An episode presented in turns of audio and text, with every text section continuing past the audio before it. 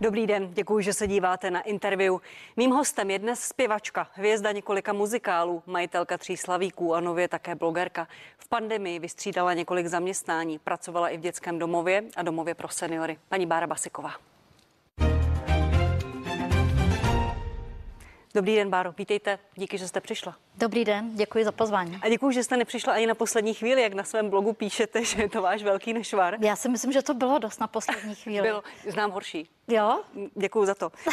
Ne, nenechala jste nás tady nervózně pobíhat. V čem vám to psaní pomáhá? Proč jste založila blog?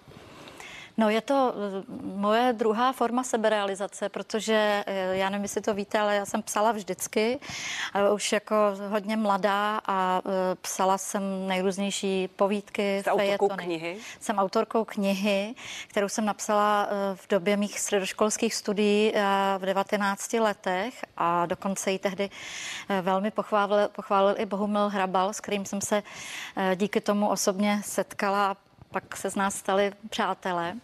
A takže to psaní vždycky bylo vedle zpívání e, moje mm, jako opravdu forma seberealizace, můj velký koníček a můj nějaký vyjadřovací prostředek. Druhé umělecké vyjádření, Dalo když jste nemohla zpívat v pandemii, tak jste začala psát. Právě. A vy jste toho stihla v té pandemii vlastně dělat hrozně moc? Ta situace vás donutila uklízet, roznášet poštu, pracovat v lékárně, v dětském domově. Co vás bavilo nejvíc, jestli se dá na to pohlížet z toho pozitivního pohledu? Všechno, protože eh, mě baví eh, jako vypadnout z té své eh, zavedené zóny, která vlastně za ta léta bývá až někdy stereotypní. Prostě auto, šatna, jeviště a zase v noci zpátky, nebo divadelní jeviště. A teď najednou to nebylo a um, byly úplně jiné příležitosti, úplně jiná prostředí, eh, jiný druh lidí. Eh, třeba ta práce v domově seniorů mm, byla vlastně strašně dojemná a, a, a milá a mě osobně nevadí vůbec eh, jakákoliv fyzická práce. Naopak si myslím, že fyzickou prací si člověk může mm, vyčistit hlavu a často se tak jako, už moje babička mi říká, když máš nějakou eh, blbou náladu, tak jdi vytřít schody. A ono to skutečně pomáhá, a zvláště v době, kdy víte, že nemáte možnost zpracovat to, co normálně děláte, tak já bych si připadala úplně jako nepatřičně, že bych jako seděla doma a nedělala nic. Takže já jsem byla ráda za ty všechny příležitosti, že můžu někde být nápomocná a mm, něco prostě dělat pro druhé. Chápu. A jak to brali ti lidé na té druhé straně, když na pracovní pohovor přišla Bára Basiková, zpěvačka, kterou všichni znají, hvězda, přesně jak jste říkala, divadel i koncertů. Bylo to, byla to výhoda nebo ne? Uh, jak kde, ale já si myslím, že já jsem prostě takový jako člověk, uh, myslím, že úplně bezprostřední a nikdy uh, prostě jsem si na nic nehrála a ani to nemám ráda u ostatních lidí. Myslím si, že každý člověk je mm, osobnost a každý člověk je unikát a myslím si, že nikdo nikdy na světě nemá právo e, se z jakékoliv své pozice nebo funkce e, jakkoliv vyvyšovat e, nad ostatní nebo se chovat nadřazeně. Myslím si, že prostě všichni jsme jenom lidi. A musím říct, že všude mě mm, přijali velice milé a sympaticky a byli i za ty, za ty pomocné ruce rádi, že tam je někdo, kdo, kdo jim prostě chce pomoct. Vy jste velice hezky v jednom rozho- rozhovoru mluvila o té práci v dětské domově. Mm. Jak jste to brala emocionálně jako žena? jako maminka tří dětí. Dovedu no. si představit, že ta práce z, z té emoční roviny může být velice vyčerpávající. Je. Jak, jak to je. bylo u vás? Opravdu já obdivuju všechny uh, ty um, Eh, vychovatelky a vlastně veškerý ten personál, který eh, vlastně těm dětem obětuje spoustu času a taky spoustu emocí a citů. Eh, měla jsem několik tendencí vzít si nějaké dítě třeba na víkend domů, hmm. ale představa, že ho zase potom jako vrátím a, a, a už se s ním třeba nikdy neuvidím, mě přišla velmi drastická a tam se musí opravdu s těmi city velmi opatrně a tak jako mm, trošku s rezervou. Je to těžké, protože každé to dítě, když tam někdo přijde a jako vlastně se tváří jako potenciální rodič nebo prostě někdo, kdo by se ho třeba mohl ujmout a vzít si ho domů, i když třeba ty děti vůbec vlastně nevidí, co to je doma tak pořád eh, jako mají tu touhu se k někomu přimknout a k někomu, uh, někomu patřit. Hmm. A uh, už jenom to je, to je těžké, jak si tam přijít a rozdělit se pro všechny ty děti najednou, být, být spravedlivý a všem měřit stejným metrem. Jak by to bral váš syn? On je poměrně ještě malý. Rozdělil by se no, o maminku? No ten chtěl, ať někoho přivedu, samozřejmě. protože je mu 12 a od malička tím, že vyrůstá mezi samými dospělými, protože když se narodil, tak jeho sestrám bylo 17. Hmm.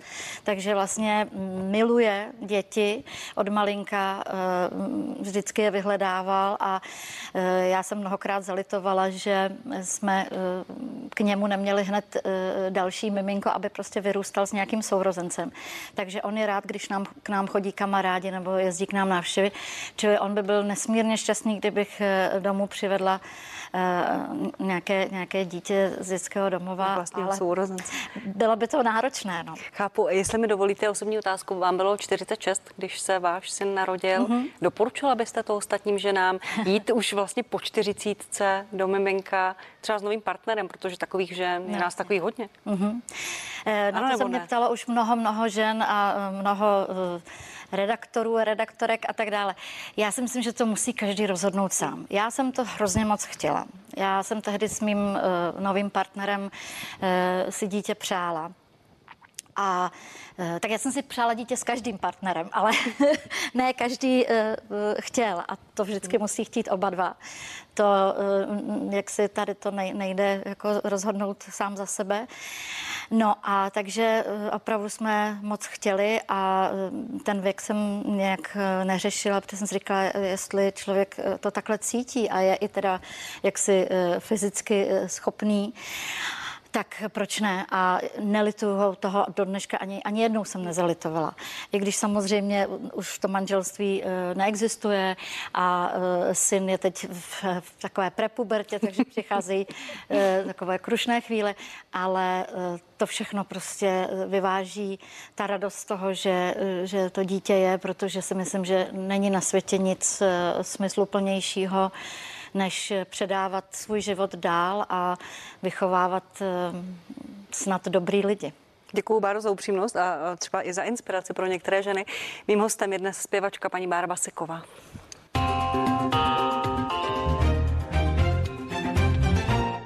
Máme za sebou víc než rok eh, s COVID-19, Báro. Vy jste na sebe poměrně přitáhla dost pozornosti svými kontroverzními výroky, kde jste kritizovala vládu a ta opatření. Eh, silně rezonovaly ta vaše slova směrem eh, v tom dobrém, ale vzbudila i velkou vlnu kritiky. Vzala byste něco zpátky z těch slov? Určitě ne. Určitě ne. Na to, že spousta těch mých prognóz nebo myšlenek eh, nakonec se ukázala jako jako pravdivá a eh, jak se poukázala na některé ty eh, chybné kroky, které se ve vládě staly. Já především chci říct, že nejsem ani politik, ani nějaký veřejný mluvčí. Já jsem pouze sdělila svůj názor na svém blogu. Některá média ho velice šikovně si překroutila, ostatně jako to má bulvár ve zvyku. Že, jako překroutili, promiňte? Že vytrhali některé věty z kontextu a dali je do jiných souvislostí to, že jsem tam eh, řekla, že chci covid, tak to bylo eh, míněno jako recese. To, eh, když si ten text přečtete souvisle, tak vlastně to, byl, to, bylo, mm, jako, to bylo zesměšnění té situace. A taky jsem prostě upozornila to, že všechna ta opatření a ty, ty restrikce a to, že děti mm, přijdou o vzdělání, spousta podnikatelů přijde o svoje prof, nejen profese, ale svoje firmy a podniky, že to v důsledku bude možná mnohem a mnohem horší, než uh, některá, uh, jak si ta zdravotní uh, rizika a, samozřejmě bohužel i úmrtí. S tím, že ten, ta nemoc je tak vážná a umírá se na ní, tak eh, s tím já jsem prostě byla srovnaná a říkala jsem si, to může samozřejmě potkat i mě nebo naší rodinu, tak to prostě je. Když je tady taková nemoc, tak můžeme umřít i my. S tím prostě jako uh, nic nenadělám. Čili já jsem to rozhodně neznevažovala nebo nezjednodušovala, jak se psalo. Uh, protože když jste napsala na konci toho článku nebo toho, toho vašeho sloupku fejetonu, jak tomu řík, říkáme tomu jakkoliv, já, já chci covid, vy jste ho nakonec měla mm. s velmi malými příznaky, mm. díky, díky asi bohu za to jste si říkala. Nicméně takových lidí e, nebylo až tolik. Byli lidi, kteří zemřeli na covid nebo ta nemoc strašně silně zasáhla. Tak jestli vám to třeba nebylo líto, že jste něco takového vyslovila i s ohledem na ty, na, na ty životy těch jiných a jejich rodiny? A proto jsem se na to ptala. Bylo mi líto eh, spíš eh, těch lidí, kteří, kteří to eh, špatně pochopili a považovali mě za, za nějakou bezcitnou hyenu, která vlastně neví, co říká a která si neovědomuje spoustu věcí. Ale ten článek jsem napsala skutečně na základě eh, mnoha a mnoha podkladů a informací, eh, protože eh, třeba daleko více jsem věřila lékařům, eh, kteří jsou skutečně kapacitami, eh, ať už to byly epidemiologové, virologové, nebo prostě jsem třeba strašně stála za eh, kardiologem primářem Janem Pirkem.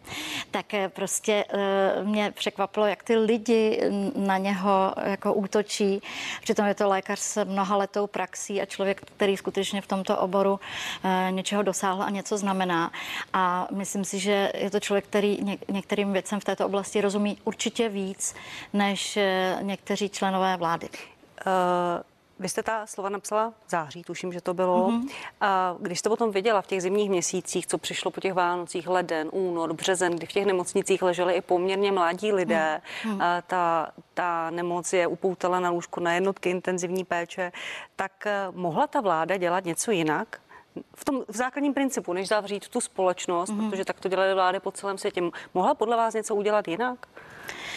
V té době asi už ne. V té době asi už ne, protože to už to vlastně byl už jaksi dlouhodobý proces. Eh, vlastně na podzim už se začaly, začaly praktikovat ty restrikce a zákazy. A to, že vlastně ten virus se takhle mocně rozšířil a že začal i mutovat, tak bylo asi nečekané úplně eh, pro všechny. Eh, Mě zemřelo spousta kamarádů. Docela jsem byla i překvapená, kolik vlastně lidí mi covid vzal.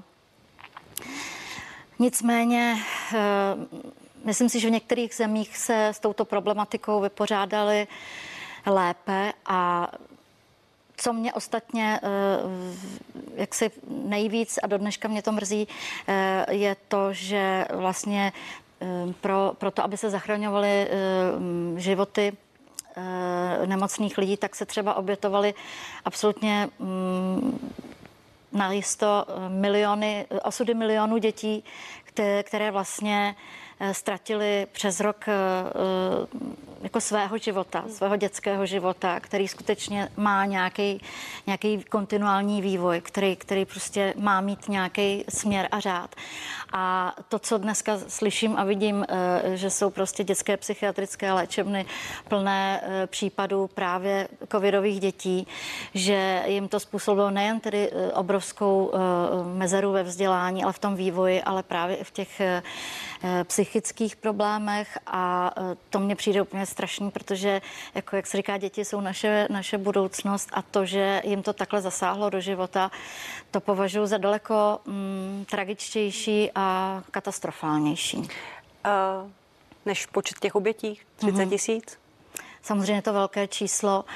Eh, já jsem viděla eh, nedávno dokument o španělské chřipce, která tady před stolety řádila a kdy na planetě byly pouze dvě miliardy lidí, ale k tomu počtu dvou miliard zemřelo na eh, tu španělskou chřipku 200 milionů lidí, což je daleko brutálnější nepoměr než třeba tady u nás. Ale opravdu to nechci zlehčovat. 30 tisíc mrtvých je strašné číslo a je to, je to hrozně smutné. COVID pomalu ustupuje, ta epidemie je na ústupu. Čemu to překládáte? Tak myslím si asi, že to je očkování, anebo takový ten prostě přirozený asi vývoj, protože přesně takhle zmizela i španělská chřipka, která prostě zachvátila miliony životů a pak prostě zmizela. Vy se očkovat necháte? V nedávném rozhovoru jste říkala, že ne? E, nechám, protože chci cestovat, chci eh, aspoň trochu žít jako dřív. Změnila jste názor? Změnila. Tím, tím tlakem, uh, promiňte, tím tlakem, který uh, vláda říká, že to je motivace, někdo ho vnímá jako tlak, protože očkovaní lidé budou mít výhody, a nebo tím, že chcete udělat nějakou oběť pro tu společnost? Asi ta oběť pro společnost, ale asi bych to tak nenazývala, já to tak necítím, jako ne, nepovažuji to za nějakou oběť ani za tlak eh, vlády.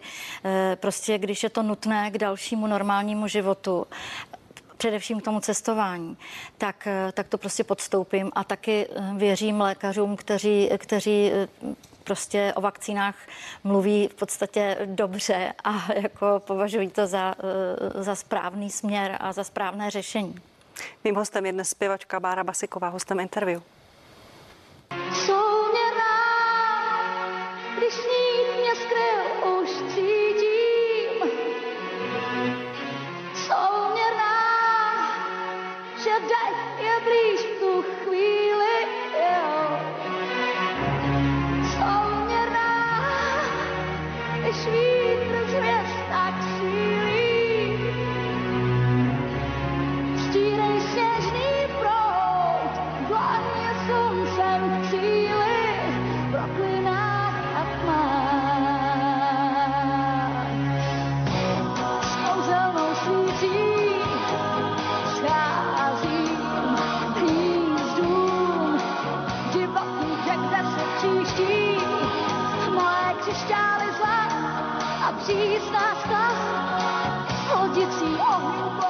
Páro, kdy se vrátíte ke zpívání na pódia?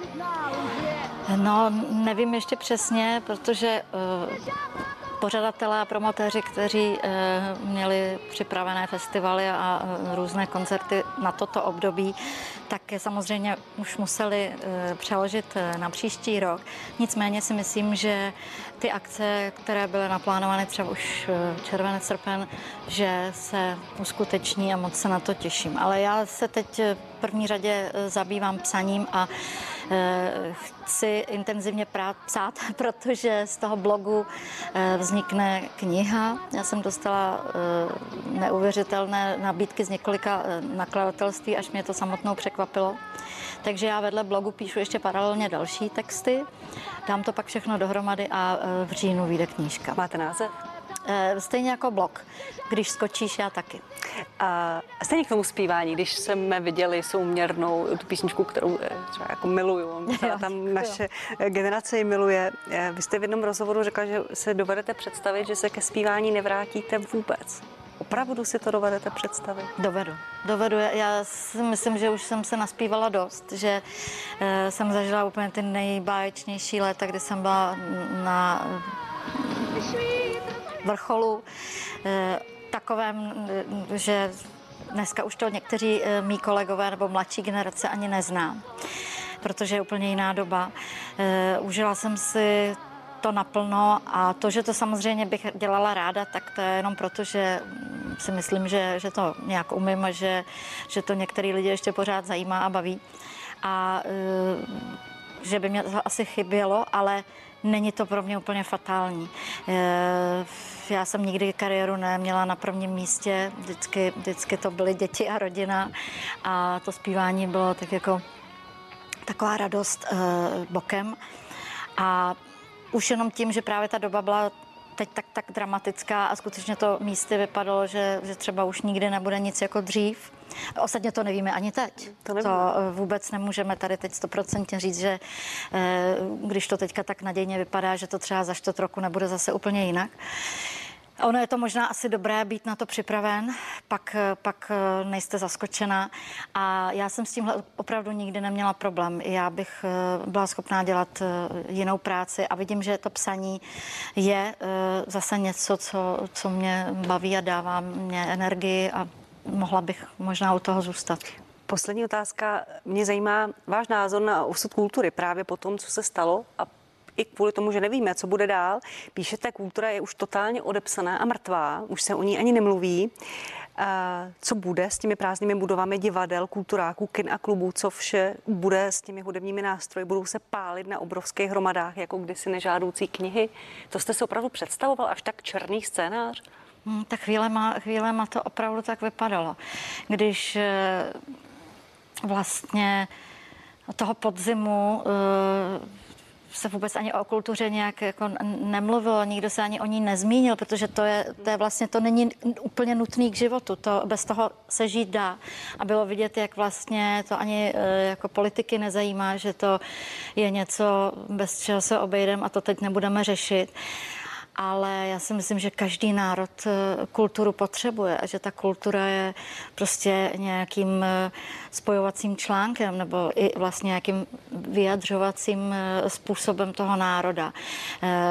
Myslím, že ta ta duchovní potrava, ať jsou to knihy, filmy, obrazy, divadla, hudba, to všechno mm, člověk potřebuje k životu. Potřebuje.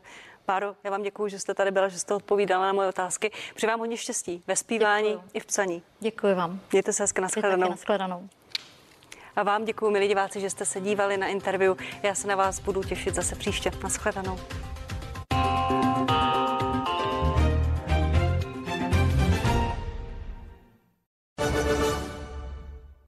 Fotbal, hokej,